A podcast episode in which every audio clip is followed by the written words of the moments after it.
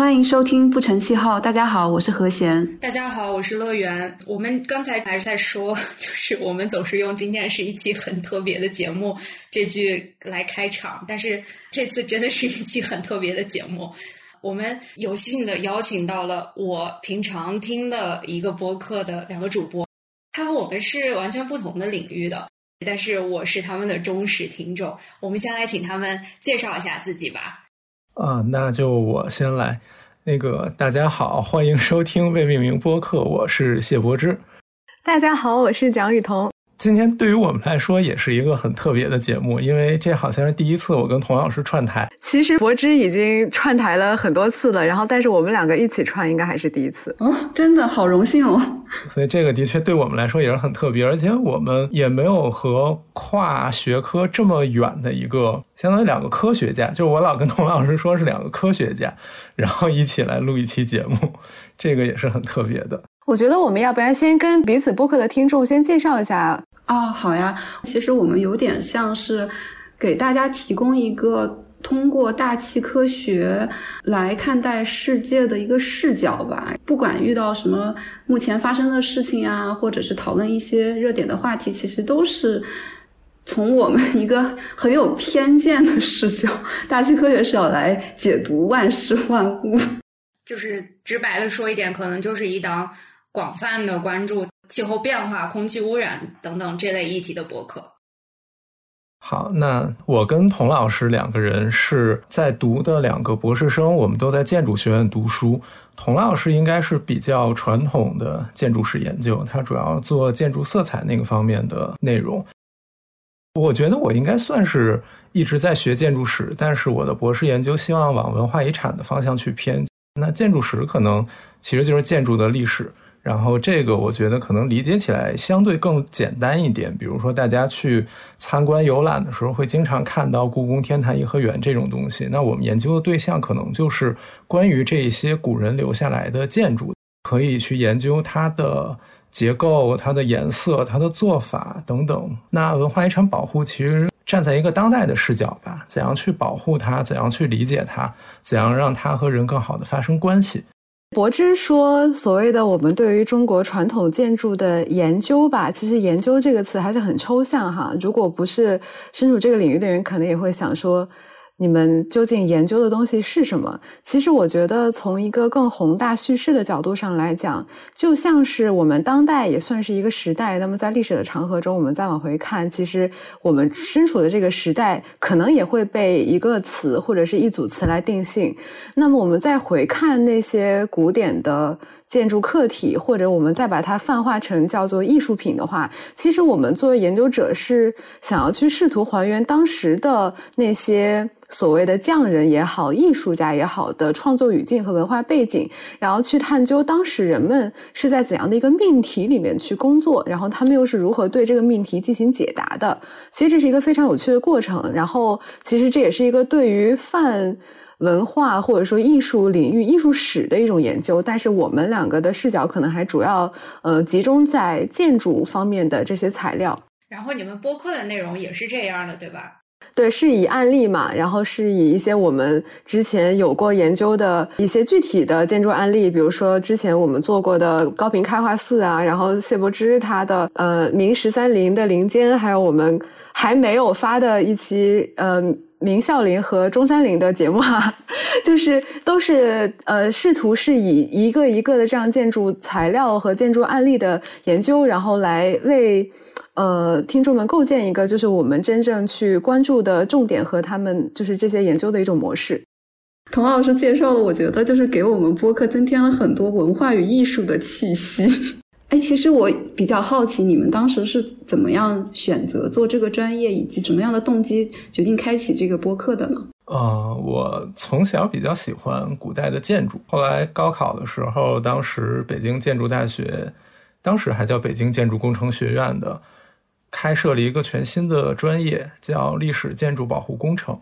然后我知道了这件事儿，然后我就报了这个专业。当然，这个专业对北建工是第一年开在那一年，但是当时在中国已经有同济大学开了这个专业，已经开了一段时间了。然后这个专业现在在国内其他的一些学校也有开设。我当时的理解，其实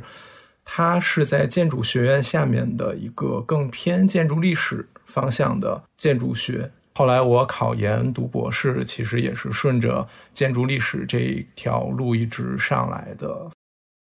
我的话，相对于柏芝，他的从本科开始就进入到了这种建筑传统建筑历史和理论研究的这个教育体系里面，我可能算是半路出家的吧。因为我本科是学建筑设计的，就是纯纯的建筑设计，而且我是在那个美国读的本科，所以，嗯，其实我在。二零一六年之前，对这方面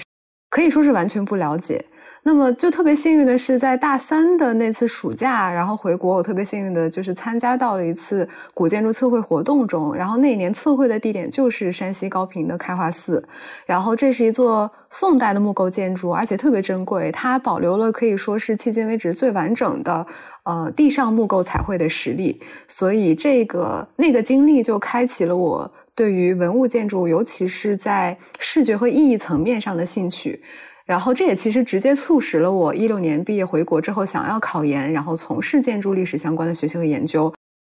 然后说到我们两个开播课的初衷，当时其实就是我们在写硕论的时候，刚好又碰到了疫情。那段时间大家都是有一点类似闭关的状态，在闷头写作。我跟柏芝就非常迫切的意识到自己会需要想要一个这样的场合，可以去抒发我们对于。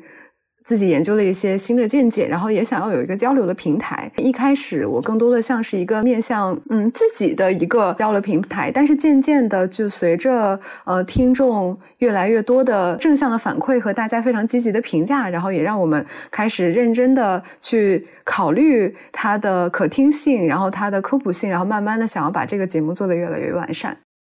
简单来说就是话太多，特别想说，然后没想到说完之后还真有人听。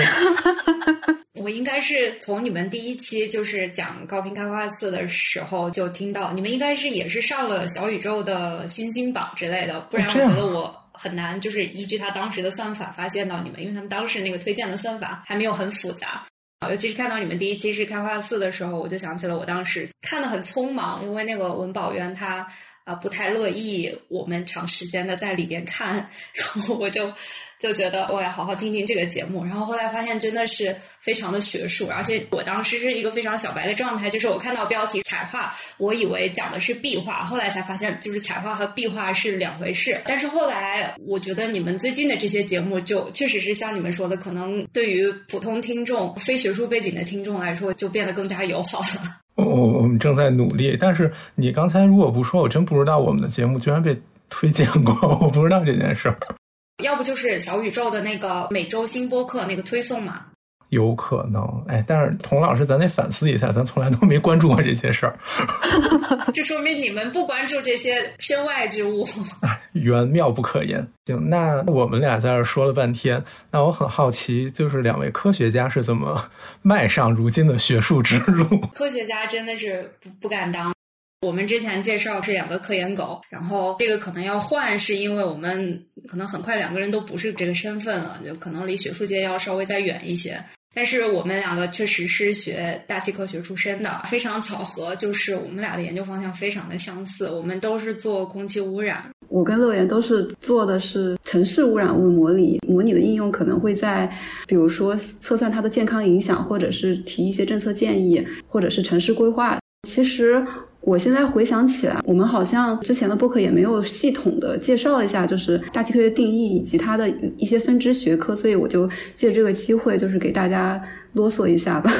大气科学顾名思义呢，它其实是对地球的大气内部结构的和物理化学过程的研究。嗯，这个是它的比较狭义的定义，但是这个现在这个学科也延伸到对太阳系的行星和天然卫星的大气研究。传统的大气学科有这些子学科，比如说气象学，也就是我们平常知道的像天气预报呀这种天气的研究和预测。嗯，那气象学其实关注的是离我们地面比较接近的，就是低层平流层和对流层的天气的比较短时间的吧，日常和小时的变化。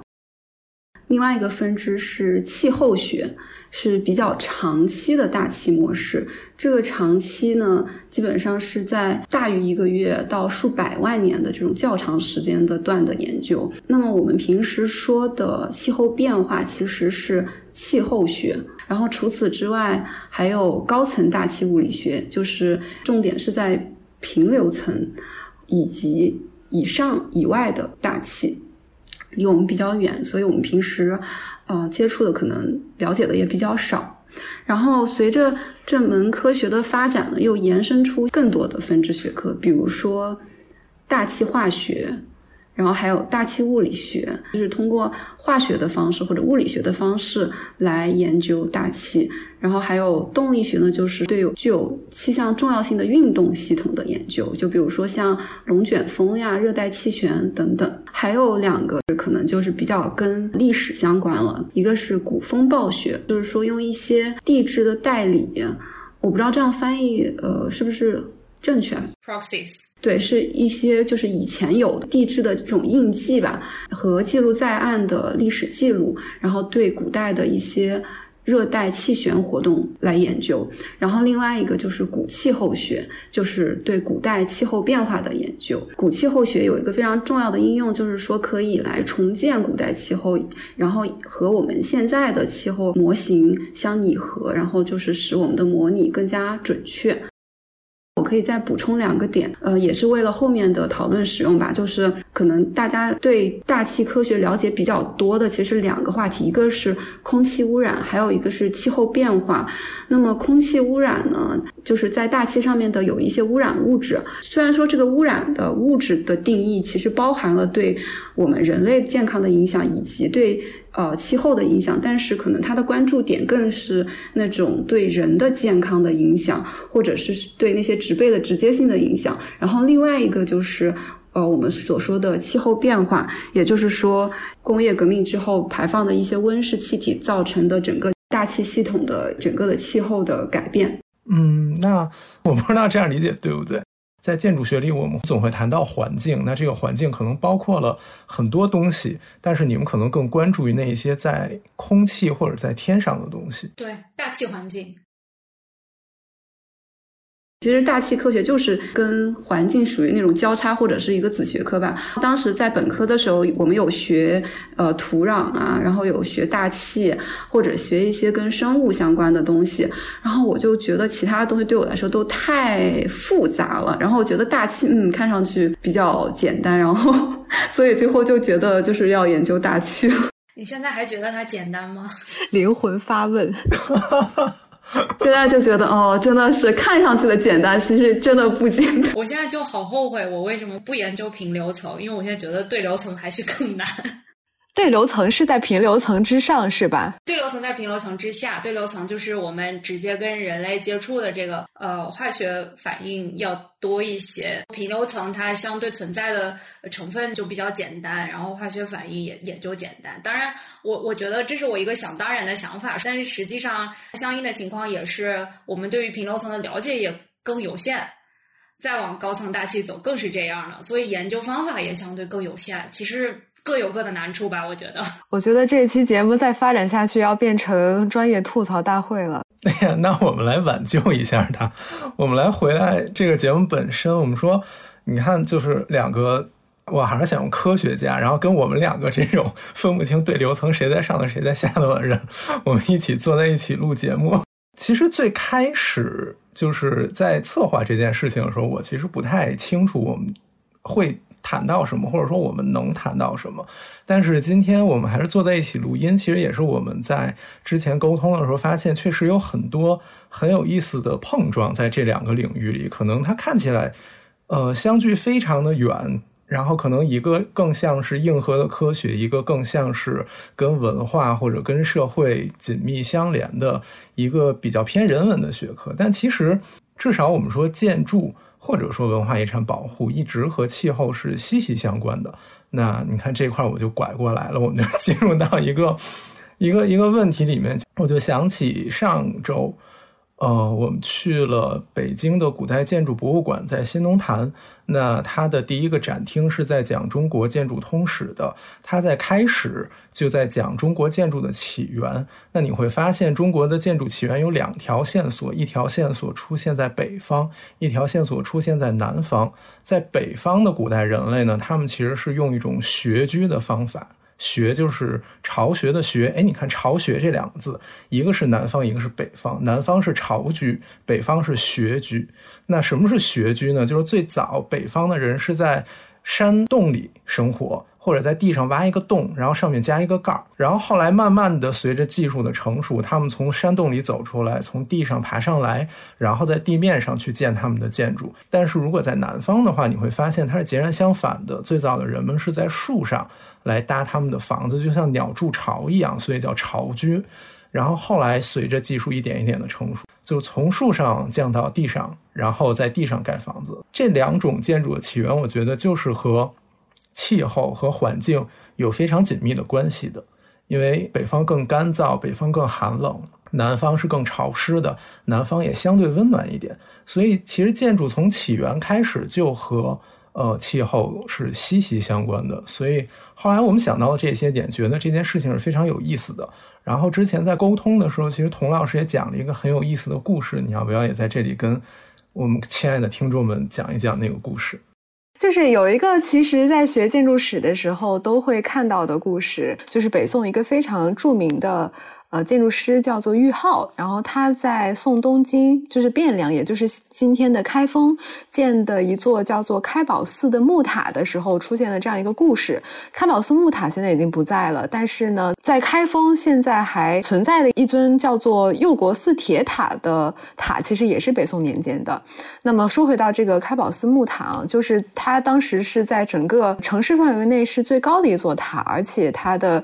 呃，细节非常的精细，然后装饰非常的华丽。当时的都料匠，也就是我们现在的建筑师玉浩造的。在塔刚刚建成的时候呢，很多那个市民就看到，觉得它好像。有点歪，而且是向西北这个方向歪，然后人们就觉得很好奇，然后就去问玉浩。玉浩他答说，因为京师这个地方它是没有山的，它的整个地势非常平坦，但是它非常多刮西北风，所以如果这个塔往西北方向建，吹之上百年当正也，也就是它持续不断的这样一直吹，一直吹，这个塔就可以吹正了。当然，我们并不能够去证实这则史料中的这个轶事是否真的发生了，但是这个记载某种程度上也可以说明，在当时人们对于建筑所处的这种大环境是非常有意识的，而且他们有发挥自己的主观能动性，去从建筑设计的角度去应对这样的气候。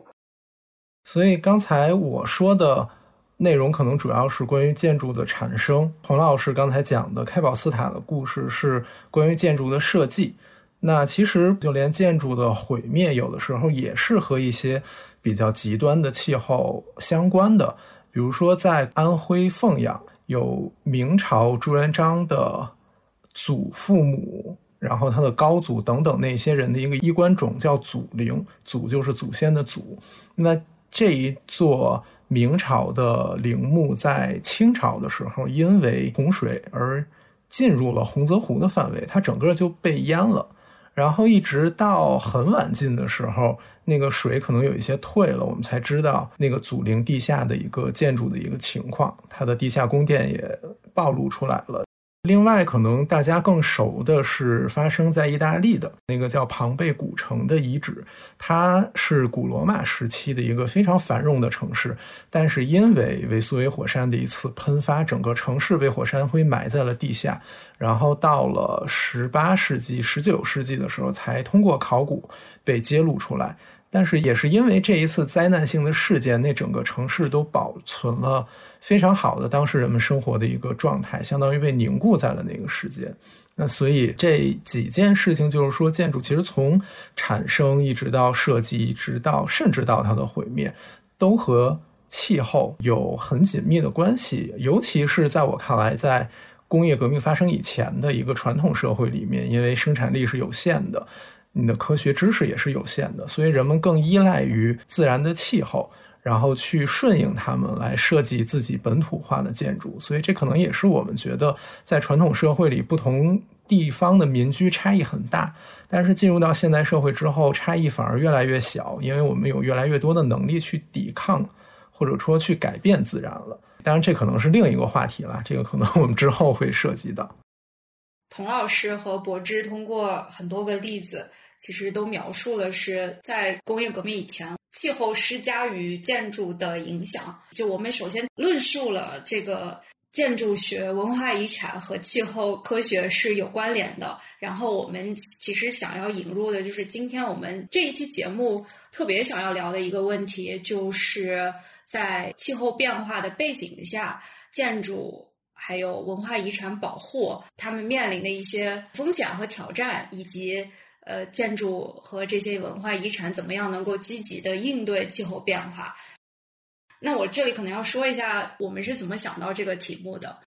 我最开始思考这个问题的时候，真的就是去年十月的山西暴雨，大家可能多少有一些印象，因为我们山西是一个传统上降水量很少的区域，平均来看，每年的降水主要集中在六月到九月，就是夏天。然后十月份全省月平均降水量是三十一毫米，就是历史长期来看的话。然后在去年十月发生的那次降水呢，就是在大概四到五天的时间内，啊，产生了将近一百二十毫米的降水，也就是说是历史同期水平的四倍，都不是历史同期，因为历史同期是指十月一整个月，然后那个是十月初的四天。很多监测站都是监测到了他们建站以来的历史极值，然后也导致了很多水域发生了呃超高水位，然后甚至发生了洪水决堤等等现象。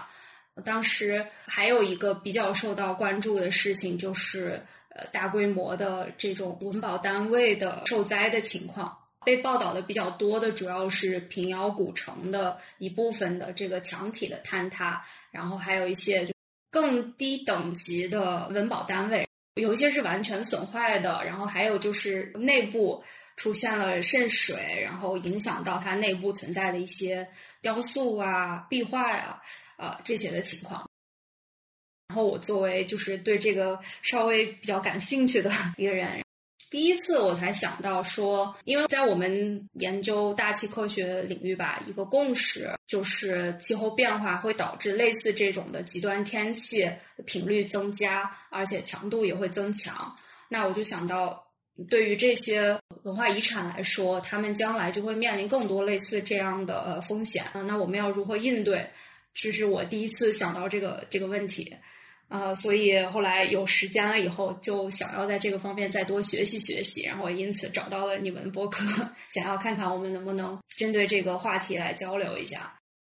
嗯，我觉得确实是一般。如果你让我来说的话，我可能直觉上并不会把这些事情建立联系。但是去年那一场暴雨确实也是真实的，会让我感觉到这件事情作用在了文化遗产身上，而且对文化遗产产生了影响。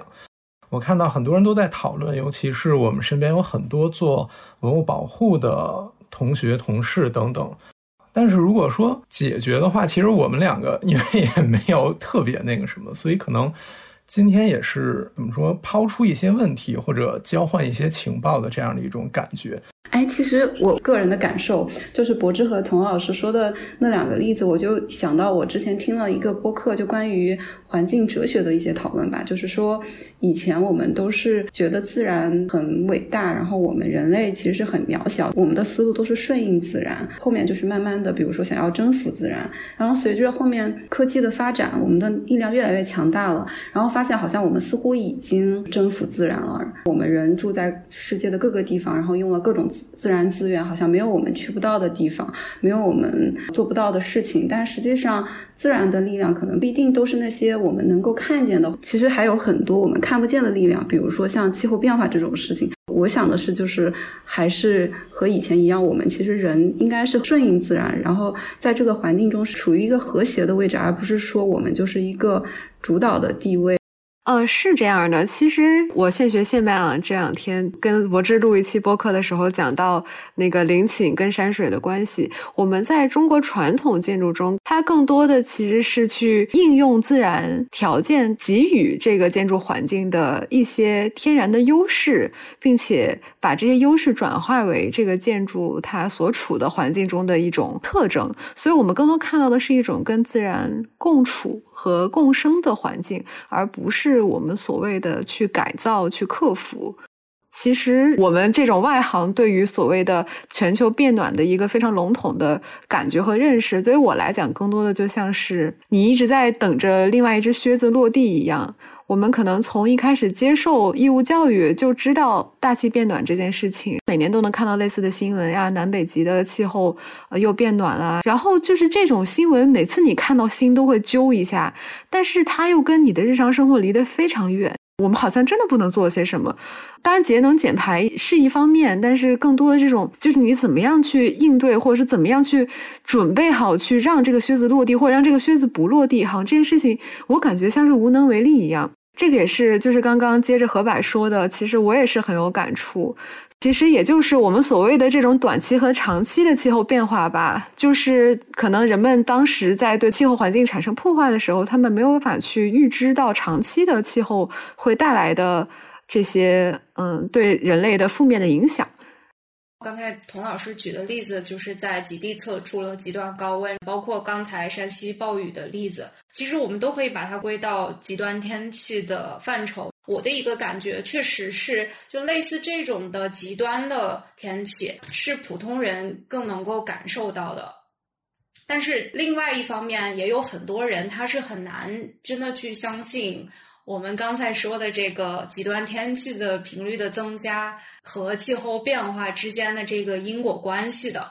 而你刚才说到的这种长期的气候变化，它其实是气候变化的另一个维度，就是我们在讨论天气的时候会说到的这种像温度啊、降水啊这种的气象的因素，它们的一个更缓慢的，但是是持续性的，然后长期的这么一个变化，好像是更难以被察觉的。这里我也可以补充一下，这个联系虽然说在我们平时的认知上面挺难建立的，但是 IPCC 最近出的报告上面就是有写过，就是人类的影响已经造成了大气圈、海洋冰冻圈和生物圈发生了广泛而迅速的变化。我可能先说一下一些数据吧，比如说在2019年，大气中的二氧化碳的浓度已经达到了300万年前的水平。而直立行走的人类呢，是在两百万年前才刚刚出现。然后，另外一点就是，我们现在的二氧化碳的浓度是工业革命之前的已经有百分之五十的增加了。那么，温度是发生了什么样的一个变化呢？就是在工业革命的时候。我们的研究都会设置它为基准，然后，那么我们目前就是增加了大概接近了一点一度，然后可以看到从那个过去两千年以来的模拟的数据，就是都没有工业革命之后的增加的多。嗯，那我想稍微做一个我能够 理解到的一个总结，其实。刚才童老师在说的时候，我也在想这件事儿。我觉得其实人一直没有停止改变自然的企图，只不过在工业革命以前，人们没有足够的能力去做那样多的改变。你刚才在说的时候，我其实想到了都江堰，我想到了京杭运河，这一些其实都算是某种程度上的改变自然，在当时来看已经是一项巨大的工程了。但是工业革命之前。呃，人们能够对整个无论是自然环境还是大气运转施加的影响是不如现在多的，因为现在可能我们有了更多的加持，科技的加持，还有那些化学燃料或者能源的加持。刚才其实咱们已经提到了工业革命这件事情。我想到了一些之前我在上学的时候读到的一些例子，比如说酸雨影响到了，尤其是西欧的那些石结构建筑的表面，它会造成很多的腐蚀，导致原先很精美的雕刻可能就会在酸雨和风化的双重作用之下更快的老化，然后那些砖石结构的建筑可能会因为一些。工业革命带来的气体的排放，它的外立面会变黑，所以最近又会对它有一些清洗的活动。那所以我可能就比较好奇，比如说那些酸性物质是为什么会形成在那些工业气体里面？那另外可能就是工业排放的废气里面的那一些灰尘，是不是可以理解成是煤炭燃烧之后的那些碳元素呢？关于柏芝说的，我很想分享一个我听到的故事吧。就是我之前是在工业革命的那个发源地苏格兰上学，在爱丁堡嘛。然后我们那边有两个观测天象的地方，有一个是。在市中心，还有一个是在我们学校的那个附近。在市中心那个现在是已经荒废了嘛？原因就是那个地方就是离火车站非常的近，那个时候火车站排放的这些污染物就会导致天太黑，所以就是没有办法再去观测这些天象或者气象的这些东西。我们以前在上化学课的时候，老师也说，就是为什么爱丁堡那些建筑都那么黑，主要都是因为污染的原因。而且那个火车站是属于那个地势比较低的地方，然后就是很多污染物比较容易就是在那聚集。然后刚刚柏芝说的那个酸性的，可能就是二氧化硫。为什么就是说，像火车呀，或者是工业，它会有这些排放，都是因为他们需要燃料来燃烧，来作为动力。然后呢，燃烧的过程中，就是，呃，一个是需要碳，还有是个氧气嘛。但是这个燃料的里面就会有一些其他的杂质，比如说和硫相关的，或者是说就是空气里也有一些氮气嘛。那么它们就会产生一些像二氧化硫、二氧化氮啊这种污染物。然后再经过一系列的化学变化，然后就会变成刚刚博志说的这些污染。对，硫酸和硝酸，它们会降低这个雨水的 pH 值，就使它们变得更酸、增强腐蚀。然后包括你刚才说的，像这种变黑，它确实是煤炭还有其他燃料的燃烧产生的颗粒物，都是含碳的成分。我觉得你这个问题说的很好，因为。我据我目前为止比较有限的阅读，欧洲或者是整个学术界最早开始关注这种文化遗产保护跟大气科学的交叉，就是从这里开始的。酸雨这个事情在西欧发现的是比较早的吧，大概在上世纪六七十年代就注意到了酸雨的各种负面的影响。大家可能比较熟知的是这种对森林的破坏，然后对水生生态系统的破坏。但是也有一些大气化学家就注意到了，他们对这种包括文化遗产在内的这种广义上的各种建筑物的，还有就是人为材料的破坏。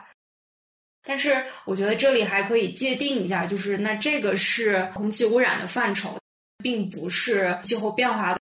但是这两者之间又没有那么明确的分别，是因为呃，我们刚才说。这些污染物是从化石燃料的燃烧中来的，那二氧化碳也是从化石燃料的燃烧中来的，所以这两个问题实际上是一个呃同根同源的问题。空气污染物和会引起气候变化的这种物质，一般是说温室气体，这两者之间是有交集的，但是它并不是一个呃完全一样的东西。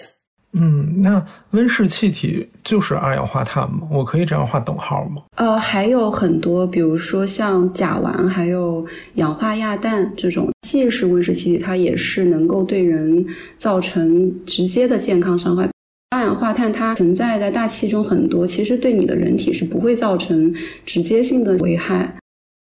啊，那我也还想提一个问题，然后也是稍微再拉回到气候变化这一块儿，那就是刚刚说到从人类工业革命之后，这个呃温室气体的排放导致全球气候变暖这样一个不可忽视的趋势。那么我是否可以做一个这样简单的归因，就是我们现在看到的一些短时极端天气，比如说像洪水。像温度的骤升，然后像这种中国华北地区变得极为湿润的这种现象，是否可以把它简单的就是全部归因为气候变暖而导致的呢？怎么说呢？整体的这种全球常年平均温度的这个上升，是毫无疑问可以跟气候变化直接建立联系的。但是一个持续几天的这样的一个热浪，啊，或者是单次的极端降水事件，这个我们很难跟跟气候变化直接归因。现在比较好做的，就是因为我们有几十年，有些地区甚至有上百年的这种气象观测的数据，我们可以从中观察到类似的极端天气它的一个频率，我们是可以看到这个频率在增加的，然后这种事件它的强度也在增加，一般是把这两者之间建立联系的，就是单个事件，呃，它是非常难做到归因的。也就是说，还是要看一个宏观的统计学上面的规律。那我刚才听到的一个感觉就是，我们说极端天气可能一直在有，只不过。气候变化造成的结果是它的频率和强度增加了。那可能我在考虑文化遗产，我们的建筑它本来就已经很老了，它就已经很脆弱了。然后在这个很脆弱的基础之上，它。又要面对更多被破坏的可能性，而且是更高强度的被破坏的可能性，对吧？我觉得是不是可以这么理解？就是以后，比如说山西，山西古建筑多，就是因为它比较干燥嘛，所以木材能够很好的保留。但是以后如果气候变化进一步的加剧的话，那可能它面临洪水的威胁会更大。对，我觉得刚才说的这种洪水、山体滑坡，直接对呃文化遗产。有这种毁灭性的打击，可以多补充几个这方面的例子。我们可能刚才还没有聊到，其实最早开始研究气候变化对文化遗产的影响的时候，最早研究的就是海平面的上升。我们平常在讨论气候变化的时候，也很通常会都会提到海平面的上升。然后最早的一些研究就是一些非常粗略的估算，就是比如说，因为我们可以用模式来模拟未来的气候的情景，然后也可以模拟在这种气候变化下自然环境的改变。所以最早的研究就是在研究，比如说。全球平均升温多少摄氏度？然后有多少的沿海的世界遗产就会直接被淹没？除了这种直接淹没的情况呢，就是因为淹没它也不是一个，它不是像洪水一样是一个一次性的过程嘛？海平面上升还是一个逐渐发生的事情。然后在这个过程中，这种沿海的侵蚀，就是这种一波一波的海浪。对海岸的侵蚀会增加，那这些沿海的遗址，它们的地基就会受到影响，就会变得更脆弱吧，不稳定。包括其实我觉得很有趣的是。就是一些水下的遗产都会受到影响。首先是术语叫就 shallow water erosion，就算是一种浅水区的呃海浪造成的侵蚀吧。包括就是物种的减少或者是物种的增加，然后离开了海洋。刚才其实童老师在举例气候变化的时候，也举例到了极地的这种高温。气候变化对极地一个很重要的影响就是，极地有非常广泛的冻土的分布。字面意义上可以理解为，就是这些土壤它是就是一直处在零度以下的这个温度范围内，但是呃，随着温度的升高，然后这些冻土它们就会变得不是永久冻土，就它们可能一年随着这个一年四季的这个温度变化有一个这个消融，然后又重新冻上的这么一个循环，然后这个循环的过程中也会导致，比如说已经在这里的一些不管是地上的还是地下的这种考古遗迹。它们受到破坏，然后再举一个极端天气的例子，就是极端高温。我们刚才说到了，其实它是会增加火灾的风险的，在很多比较偏干旱的地区。那一旦发生火灾的，对文化遗产来说也都是非常致命性的打击。所以我们在讨论这种极端的、突然剧烈的这种自然环境的变化的时候，其实需要考虑的范畴还是非常宽的。嗯，那你说了这些之后，我就很好奇，就是作为一个专门研究大气的学者，如果让你给我们这些做文化遗产保护人提一些建议的话，就是在未来的工作里面，我们可以关注哪一些指标呢？我们需要关注什么才能更好的去做一些准备呢？我觉得这个问题问的非常的好，因为其实我刚才举到的这些突然的剧烈的变化，其实就我目前的了解，我觉得是真的是很难应对的。很多这种单一的极端事件，就是像暴雨和洪水，我们虽然可以，比如说气象系统会做好预警，然后我们可以会采取一些临时性的预防性的措施，但这样说从平时的。呃，文保工作应对气候变化，我觉得可能更需要关注的是我们刚才说的那像温度啊、湿度啊这些气象因素，它们的一个缓慢的，但是长期而且是非常普遍的变化。他们不会像这种极端事件一次性可能就会对文化遗产造成毁灭性的打击，但是在这种呃水滴石穿的过程当中，也是有非常多的机制吧，就是可以对文化遗产对不同的材料造成破坏的。呃，我也翻了一些，呃，我可以找到的，然后网上公开的一些文物保护单位，它的，比如说以五年为一个单位的这种保护计划啊，基本上可能都会有叫做呃气候环境动态监测这样一个层面，但是在保护规划里面其实写的不是很细。但是我找到了，应该是近两年，就是故宫养心殿的古建筑保护的一篇文献，然后是故宫古建部的呃张小谷老师写的，然后他这个里面的分类比较清楚，我现在就大概综述。一下吧，就是其实我们说的对于建筑环境的监测，首先这个建筑环境它的定义，它其实是包含了建筑本体，也就是。建筑它是一个壳嘛，你要就是这个建筑维和结构，它内部的这个建筑本体本身就是它的墙啊、它的窗户啊、它的整个结构，然后还有就是它的外部环境和这个维和空间的内部环境，其实这三个方面，然后这三个方面它们互相之间会相互作用，所以在这样一个基础之上，其实目前在建筑环境监测的实践中，主要关注的一个就是它的维护结构，也就是这个这些墙啊、这些材料本身。它自己的一个指标，比如说像它的材料特性啊，然后对环境的调节功能啊，然后对它的外部环境，其实就像你刚刚说的，它特别重点监测的应该就是相对湿度，还有它的温度。呃，还有一个可能比较重要的就是光照，一个就是紫外线的强度，因为我们也知道紫外线对于中国古建筑的呃这种颜料彩绘，无论是壁画也好，还是彩绘也好，还是像建筑外部我们看到的那种涂的红柱子上那个红漆也好，呃，紫外线都是会造成一定的影响的。然后还还有一个就是空气污染物，但是空气污染物可能针对不同的气候，它所监测的内容也就不一样。所以基本上就是这一点，呃，对于就室内外湿热环境的监测大概是这些。另外，可能还有一个比较重要的就是它的气密性的测试分析，主要就是通风量，就是在建筑正常的密闭状态下，它的这个维护结构和外部空气交换的频次，也就相当于是防水性能怎么样。如果真的是下大暴雨，这个建筑是否真的能够呃抵抗住。防水，然后还有一个特别重要的就是它的地下土壤环境和地下水位。就像我们之前也，呃，我模糊中印象好像在一一六一七年，就是北京智化寺的藏殿，它中间的那尊转轮藏，它底下的那个台基是一个石质的台基。是由地下水往上反潮，所以它还要在地下做隔，应该是防潮吧，防水。就基本上就是分成这三类，一个是湿热环境监测，一个是气密性能，还有一个就是地下水位的监测分析。然后我觉得，其实现在就我所知的这些监测指标，也大部分能够涵盖你刚刚所说的那些内容了。但是还是也像你刚刚提到的那个问题一样，就是我们现在所谓的做的这些动态监测，都是基于一个叫做预防性保护的概念嘛，也就是在建筑还没有真正发生。或者说还没有产生对建筑本身的存在特别大的挑战的时候，就对它可能产生的一些威胁进行预预防。但是，就像是我们去年面对的山西暴雨这种情况，这种短时间内的高强度而且是灾难性的打击，其实我觉得你光靠这种长期缓慢的动态监测是做不到的。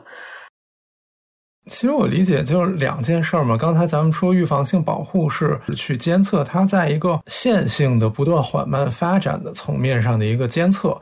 至少可以知道它发生了什么，然后知道它的一个比较稳定的一个变化的趋势。然后另外你说的那个洪水啊、火灾啊那一些，咱们没有办法去预料，但是你可以做的可能就是能力建设那一方面了。就是这件事情你有没有一个预案？如果真的有紧急情况发生之后，你需要做什么？因为我记得之前投标的时候，反正都要有一个那个应急的那种反应机制，就是你要自然灾害防治吧，好像是叫对对对对对，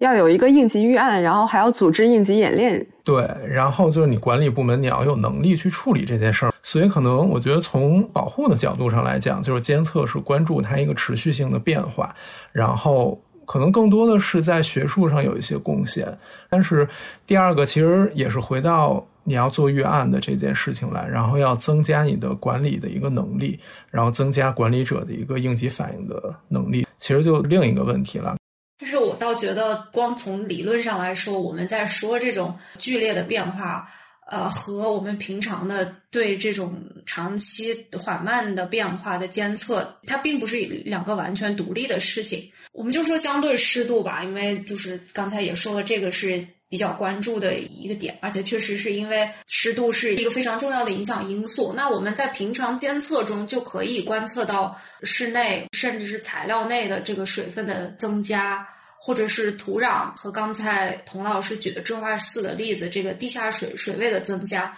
那是不是已经监测到这种变化了？那就应该采取一些措施来逆转这个变化。我的理解是，如果在这种长期缓慢的变化当中，我们不采取措施的话，那它本身对文化遗产也有一个长期缓慢的损害，导致它们更脆弱。那在面临呃，刚才说到像洪水、暴雨这种更极端的天气的情况下，最后造成的损害会更大，是不是存在这种情况呢？呃，那我再把这个话题下降了一些现实的操作层面啊，因为从实际上来说，像我们都知道的一些非常国宝级的。文物建筑其实它近年的保护措施已经得到了很大的改善，但是其实大量的乡村古建筑的日常维护是几乎没有的。我们并不能直接笼统的认为，现在没有纳入保护范围的文物，或者是保护单位级别比较低的文物，它就不具备文物价值，甚至存在这样一种情况，就是它的价值还没被正确的认识。当然，这个是另外一个话题。但是就现有的这种国家的文物保护的评级来讲，就会造成一个特别现实的层面，就是国家级、省级的保护单。位直白的说吧，就是文物部门还有各级的政府，它是会出钱的。但是，一些基层保护单位，特别是村级的这种文物，它的产权非常模糊，就甚至有的时候你很难说清楚这件事情该谁掏钱。可能有些地方它的财政投入是使用人共同投入，比如说当地的村政府、村民什么的，但是这就很能造成就是它的所有者不愿意掏钱或者不愿意申报。其实我们的这种管控范围力度是很难再真的延伸到这些存在在呃乡村的这种基层的古建筑的，所以这次我们也可以看到，拿数字来说的话，山西省这次暴雨的受影响的文物建筑。全国重点文物保护单位是一百七十六处，但是市县级的文物保护单位有六百六十多处，所以我们从这个比例上也能看出来，其实还有大量的这种嗯级别不是很高的文保，现在可能还没有形成这种完善的应对机制。当然，我不能说国保它就一定完善了。只是说这是一个很现实的问题，就是这个职责可能划分的也不是很清楚，然后也不知道究竟该谁来负责去做这样的一个议案。就刚刚你说的这个问题，其实我有一个很好奇的，就是文物的级别这是怎么评定的呀？我们怎么评判，就是哪个文物比另外一个会更有价值、更值得我们保护呢？这一点其实就是一个价值评估的问题，你其实很难说，因为站在不同人的理解可能会有不一样的答案。但是有一些还是可以说它更丰富，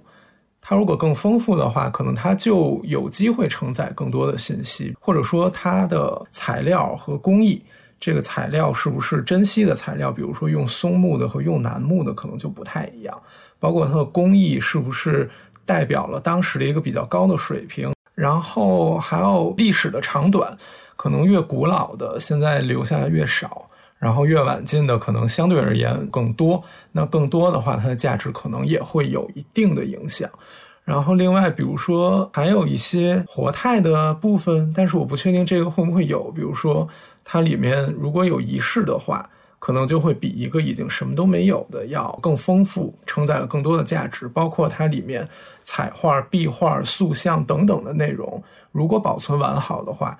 我觉得可以从很多的方面去评价吧。但是我自己其实也并不是很确定，具体到你怎么评估它更重要还是更不重要。然后另外就是这个评估的过程里，应该也会有一些现实的因素，比如说它的。保护是不是有管理，然后有没有档案等等的，或者说就是你在往上评的过程里面，你要一步一步的建立起这些东西。我觉得这可能应该采访一下我那些真正在做这些事儿的同事，他们应该会说的更清楚。其实还有一个就是说，如果它不是很完整，或者是已经比较脆弱的，是不是更没有可能被保护啊？不一定。比如说你像世界遗产吧，当时巴米扬大佛实际是它炸了以后才被列成濒危遗产的。会有一些案例，就是因为它要完蛋了，所以把它列入世界遗产名录的同时列入濒危遗产名录，其实就是通过这样的一种办法来引发国际社会对它的一个援助。就至少在世界遗产层面是有这种方式的，所以并不是说它要完蛋了我就不管它。那话又说回来，如果是按照常规流程的话，世界遗产你在申报的时候，它是有一套保护和管理要求的。你在申报文本上是要论证我们国家的政府是有一套机制能够确定它能保护好的。这一套机制也是它在正常状况下衡量你和评估你的一个因素。其实我是想回到刚才童老师说的一个现状的问题。我们有不同等级的文化遗产，他们所接受的保护程度是不一样的。然后我们现在不管是人力也好，还是财力也好，都很难说将我们刚才讨论的这种气象因素的监测，把它覆盖到每一处遗产。其实跟刚才柏芝说的这个世界文化遗产也是关联的，因为我们是不是可以理解为，就是世界文化遗产是我们现存所有遗产当中最具有价值，术语叫什么？Universal Outstanding Value 吧。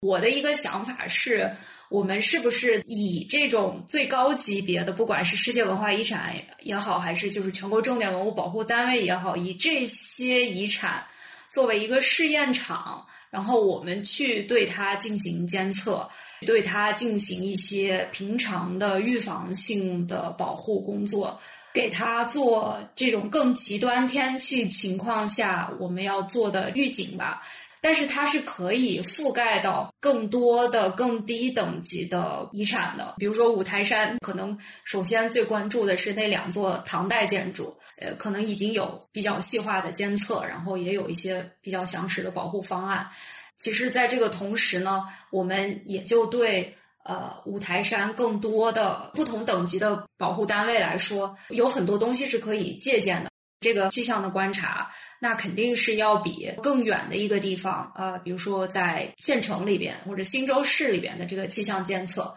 它的数据是更准确的，更对这些当地的文保单位有参考性的。然后它的一些现在已经监测到的这些缓慢的变化，我们在佛光寺、在南禅寺能够观察到，那我们在这些更低保护等级的这些遗产也是能够观察到的，所以我们可以一定程度上把这个保护工作复制过来。对，我觉得其实这里头一个最本质的矛盾就是现在的资源有限，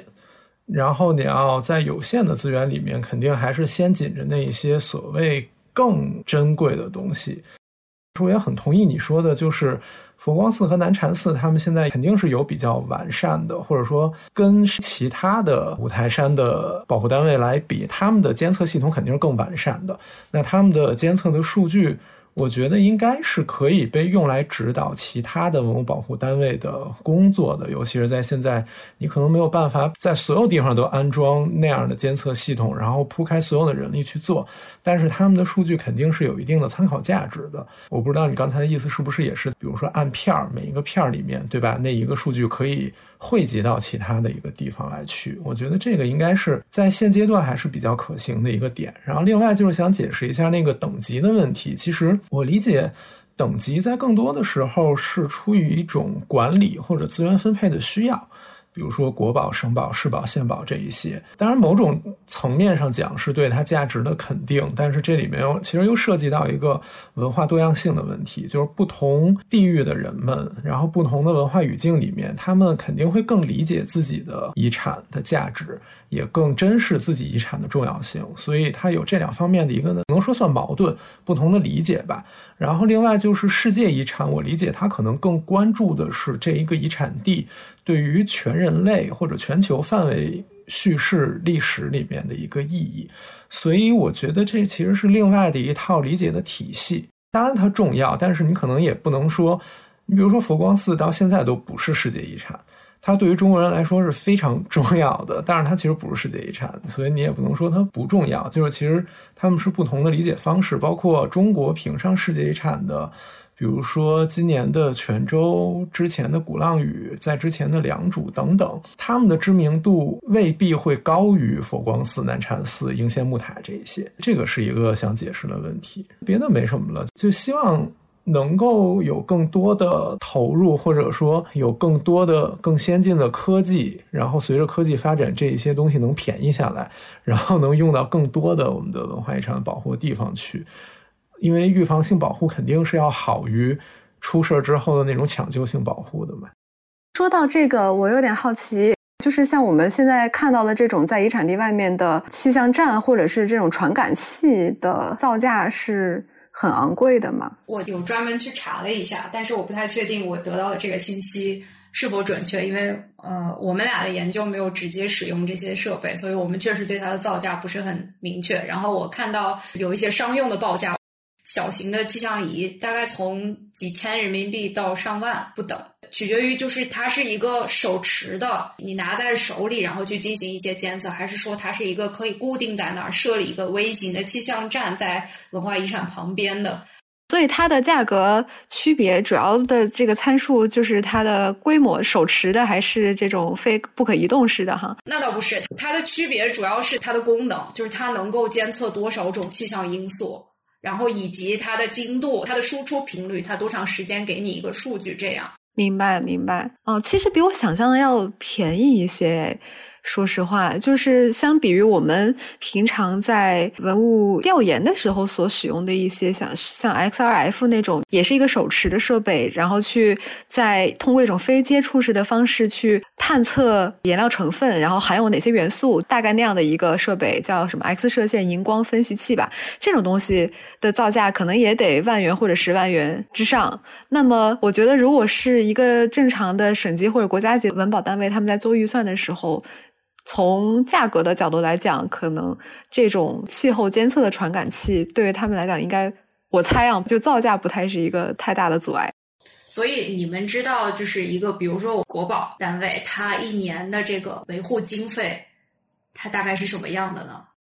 哎呦，这个我还真不太清楚，我们还真接触不到这些方面的数据。对我也没有接触过。哎，不过说到这个，我又有。另外一个问题比较好奇，你刚刚说到你们的研究不太使用这些地面的设备，那么你们所用到的这些仪器是怎样的呢？如果你们去研究像平流层和对流层的大气，你们该怎么取样呢？我其实有用过一些这种仪器，就是比如说，如果研究。人的影响的话，可能你就需要的是那个 personal monitor，就是个人监测的，成本不像那种大型的监测站那么贵，但它的局限性就是它能测的东西的种类是比较少，比如说颗粒物，它去根据激光来算它的浓度，不能够测它的成分，这个是它的局限性。但是它的优势就是它可以携带，然后这个人可以背它个二十四个小时或者背它几天。用这些低成本的那个 personal monitor 的时候呢，它它需要定期的去跑到监测站，就是更加高成本的，然后比较精准的，要跟那个仪器做校对，然后以保持这两个仪器是。同样的精确度的，然后我当时除了是背在人身上嘛，还做了一个就是在火车站附近去做监测，然后就拿一个那种架子，然后把这个测污染物的，然后还有那个测风向、风速、还有湿度、温度啊这些东西，然后都放在一起。然后另外一个比它测的频率更低，但是实际上精度更高的，就是我们平时知道的那些。政府的环保局的那些监测站，可能一个城市有几十个，这样他们的精度比较高，然后同时它能测的东西非常多，比如说像气体污染物，还有就是颗粒物的成分啊这些，然后它肯定一定也会有一些。呃，气象因素的数据，还有一些用那个气球，再大型一些的话，就是像那个卫星绕着地球转，然后就是可以通过一个一些光线的反射，然后来测一些数据。但它的一个是造价比较大，还有一个是它的它能测的距离是比较远的，就是它可能测的是几千米那种量级的东西。然后同时还有一个。比如说有云的情况下，可能就遮挡了那个卫星，它就不一定有那么完整的数据。然后还有就是卫星的数据的话，它可能需要一定的数据处理，就繁衍啊什么的，所以它可能精确度也也是没有那么高吧。那这些就是你所说的卫星和这些大型监测站的数据都是开源的吗？有一些是开源的，有一些是不能接触到的。不过我觉得我先举的例子主要是在说，就是对大气组分的，比如说一些空气污染物的监测。但是我们拉回到气候变化的这个话题内，其实我们更关注的是这种气象因素嘛。然后除了当下的这种监测数据，包括历史监测数据，这个确实在不同的国家和地区，它这个数据的公开程度是不一样的。那还有一个非常重要的研究方法，特别是我们在做未来气候变化研究的时候，我们必须要依赖的一种东西就是模式，呃，或者是模型，可能用这个词大家会更好理解一些。然后这些模型模拟的结果，特别是回到今天，就是文化遗产保护如何应对这个主题下一个非常重要的问题，就是我们用来模拟未来气候的这些模式，它们的精度都是比较粗糙的。全球尺度的模式的话，我们可能在说的是它的一个网格就有一纬度乘以一经度那么大，那就是有超过一百公里见方的这么一个网格。而我们现在关注的这些文化遗产，它们都是一个非常非常小的点。那不是说一个网格内它的气象条件就是完全均匀的，是一成不变的。我们说温度还是说降水，它都是受到更多的。复杂的，包括局部的这种地形条件，都会影响到温度和降水。这个我们在日常生活中也有这方面的经验。如果要做到具体的对某一个呃遗产它的应对方案的话，那我们其实需要知道的是更高精度的这种气候预测。那这个就需要做很多额外的工作，就是如何把这种全球尺度的粗分辨率的变成高时空分辨率的数据。然后在这个过程当中，就有更多的呃不确定性产生，但这个就是我觉得我们气候科学需要解决的问题了。但确实是对评估文化遗产需要面临的这个风险来说，它是一个很大的不确定性的来源。而且我觉得这个可能是呃一个难点嘛，就是我们在。谈论气候变化的时候，我们会很自然的讨论它的不确定性因素。但是我可以想象的就是，如果我现在是一个具体负责某一个呃文保单位的这个遗产保护工作者，那别人在跟我说未来气候会发生什么样的变化的时候，他还带了一个就是正负多少的一个很大的不确定性的这个范围，那我的第一反应就是，那你这个数据有多大的？可行性，还有就是在这么大的一个不确定性范围内，我到底做什么，还是说我就什么都不做呢？我觉得这确实是两个学科之间一个一个鸿沟吧，我觉得挺难解决的。有没有这样一种可能性？如果它的不确定性是范围是非常大的，而且以我们现有的条件，它作为气候监测，我们的分辨率，嗯，不可能再更高的话。有没有可能就是以一种最极端，或者是我们所能监测到的最严重的那种指标为一个标准，然后去对这一范围内的类似的文保单位都让它以一个最高的标准来应对？这样的话，我们创造一个冗余度。我们知道建房子的话，结构也是需要有一个冗余度，它要就是在它的计划的这个最高标准之外，然后可能还要再叠加一些，它能够应对一些我们可能现在不知道或者意想不到的一些情况。第一个是。就是很实际的问题，你有没有足够的资源去做这件事儿？因为你要有冗余度，你肯定要更多嘛。然后第二个问题就是，你这涉及到了另一个问题，就是你做的是不是太多了？因为我们还是希望有最小干预。那你如果把一切提前做太多的话，可能又会涉及到保护理论的一些问题。这个我可以请教一下，就是说为什么就是说最小干预是比较好的？因为你。做任何的变化会影响到这个建筑以后的理解。比如说，你修它，你把以前的构件拆了吗？或者说，你要把以前的彩画重新画了吗？对吧？因为你做的越多，你要去掉的东西，或者说你要改变的东西就越多，那肯定就会影响到以后的一些理解和认识了。那可能有一些有价值的东西，现在你没有认识到它的价值，然后你经过评估之后觉得。OK，我为了确保它的万无一失，我可以把它去掉。但是，没准在过两百年之后，发现，哎，这个东西好像很有价值。嗯，其实，在刚刚说不确定性，其实我还想说一下，就是在 IPCC 报告里，它会设计不同的路径，就是预计人们未来对温室气体排放所做的努力是什么样的？是我们完全不作为，还是说我们非常努力的去减排？所以这其实也是造成一个非常大的不确定性的一个点。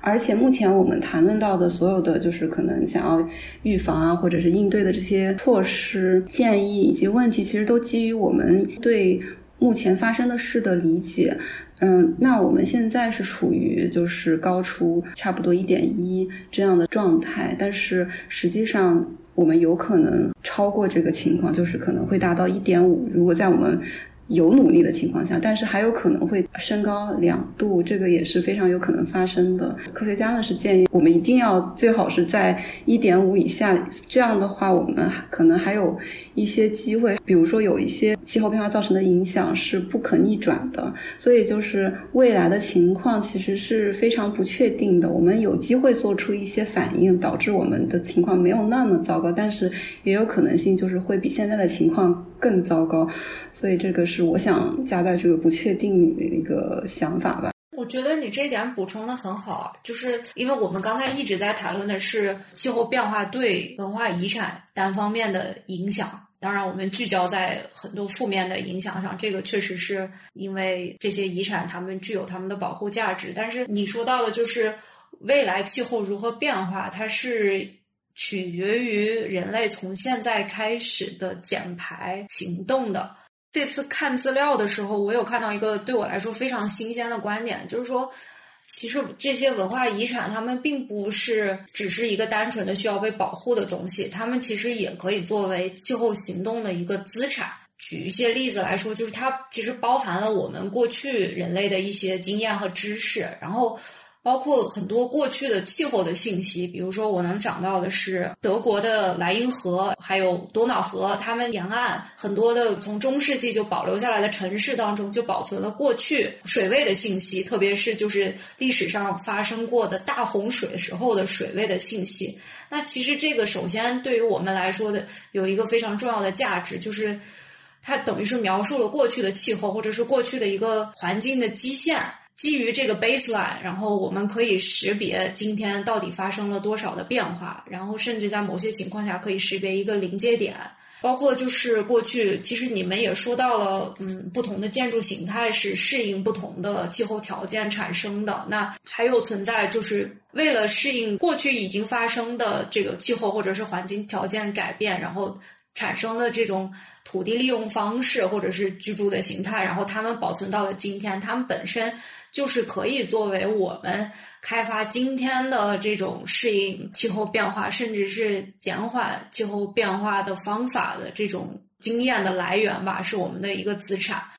还有一个是这些文献当中提的很重要的点，就是他们可以作为一个活的实验室，或者是一个。研究和实践的平台，就是因为首先这些文化遗产它们具有非常突出的价值，我们可以利用它来宣传，就是气候变化的这个突出的危害。那另一方面，我们又可以来把它们作为。呃，像我们今天提到的监测变化的一个场域，然后甚至是研究我们如何在这些文化遗产的保护当中，还可以践行这种减排的战略。就比如说，呃，一个很现实的例子，就是很多遗产地今天也都是这个重要的旅游目的地嘛。旅游的过程当中，其实是有非常多的会产生碳排放的环节的，但是我们还是可以在制定这个。战略的时候，就想到在哪一些环节可以减排，然后可以让这个旅游呃产生的碳排放对气候变化的贡献呃变得更小。所以，就是我觉得这一个视角还是非常新鲜的。当然，在这一方面，我们可能目前为止所做的东西就更少了。感觉呃，问题差不多也都聊完了。哎，我还想问一个，就是普通人可能会好奇的问题。就是老百姓的节能减排真的有用吗？就是我们都在倡导一种更健康的生活方式，然后也都尽量可以选择像是什么绿色出行啊，然后尽量少用塑料袋这些，就是从小到大都我们现在很习以为常的这些减排的方式啊。但是呢，也有一种观点，或者说我们也看到很多新闻，就是说其实我们通过这种人力。简单的累加所产生的影响，其实还不抵，比如说一个化工厂它所对空气带来的这种负面影响。那这件事情是不是真的合理呢？就是我们从一个普通老百姓的视角，就是我们还能够做些什么呢？我的理解其实是这样的，就是整个社会是环环相扣的。然后其实表面上理解，我们只能做很少的部分，但它其实也只是你眼前看到的那一些部分。其实它会有更深的影响。然后我个人认为，一个人他能做的其实是分两个方面的。一方面其实是在一些意识上的影响，就是比如说你有意识的选择了这种生活方式，也不一定是很难的，可能就是在。某一个你你觉得可以努力的方向，比如说你就去采用绿色出行的方式，你不是觉得它对你的生活造成特别大的不方便，反而是觉得可以长期坚持，而且是你觉得就是可以接受的。那么其实一个是它确实是对环境有好的影响，另外一个它可能会造成整个社会的一个正向的能量和意识，就是别人也会这么做。然后那这个意识的力量其实是更大的。他也会，比如说倒逼政府或者是工厂，他们去做一些改变，然后还有包括比如说股民们对股票的选择，然后呃买衣服的对那个品牌的选择，还有一种新的生活方式的选择，比如说是不是一定需要很多物质才能让生活过得幸福？我觉得这是一个意识的转变，然后另外一方面就是对环境直接的这些影响。作为一个搞科研的人，我是希望有更多的科技发展，来使得我们需要做的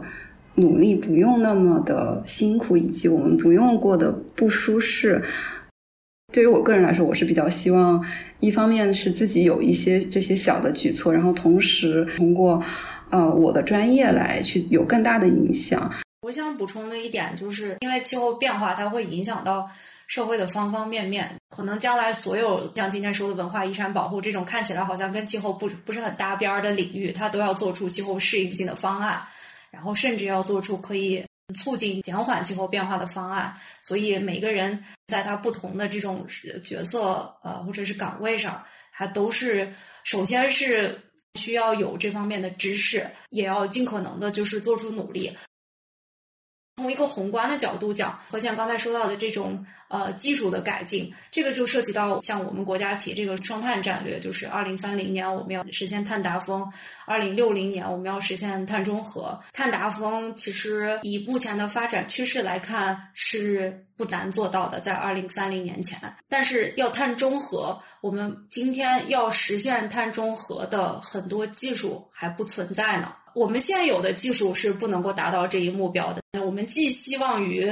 呃，从今天到二零六零年之间出现很多新的技术，能够帮我们把这些所谓碳中和，就是说我们要把排放出来的这些碳全部都给它固定起来，从大气当中移除出去。技术还没有实现，那还有一个问题就是说，嗯，那我们今天排的越多，到时候需要中和的就越多。所以，其实每个人虽然很小，但是大家组成一个社会来说，那他的影响就很大了。所以，嗯，我是比较赞同，就是每个人他都是有自己的影响力的。那不如就是把我们这期节目最后的结尾，还是整体定向为一个相对乐观的一个基调吧。就是尽管这件事情是真实发生的，然后也是不容忽视的，但是只要大家都各司其职，做好自己的事情，并且身体力行的去。嗯，践行一些健康的生活方式，然后我们相关领域也用自己的知识去，呃，在我们的呃力所能及的范围内，然后去做出一些贡献。那么，这也就是我们可以做的一些事情。就勿以善小而不为嘛，你好，我好，大家好。是的，嗯，那非常感谢大家的收听，欢迎大家在我们的节目底下留言。如果你想联系我们的话，可以通过留言，也可以向未命名播客 at outlook dot com 这个邮箱发送邮件。如果有一些事实性的错误的话，也希望大家能够积极的为我们指正。那我也有一个补充吧，其实特别想说的就是，我们今天聊的这个话题，目前就我的观察来看，特别是在国内，它的研究是非常有限的，它不是一个新鲜的话题，很多人已经往这方面想了，但是在这方面具体的研究工作是非常少的。那更少的就是我们刚才在讨论的，是否有这种已经落实到具体的遗产单位的的保护工作。那我就自己打一个广告吧，就是 我对这个话题最近产生了非常大的兴趣，就是甚至有就是想在这个方向做博士后研究的想法。如果这个节目真的就是 有幸能够被呃一些老师们听到的话，如果大家对这个话题也感兴趣的话，欢迎联系我。好，那今天就聊到这里了。好，那谢谢大家的收听，拜拜。谢谢大家，拜拜。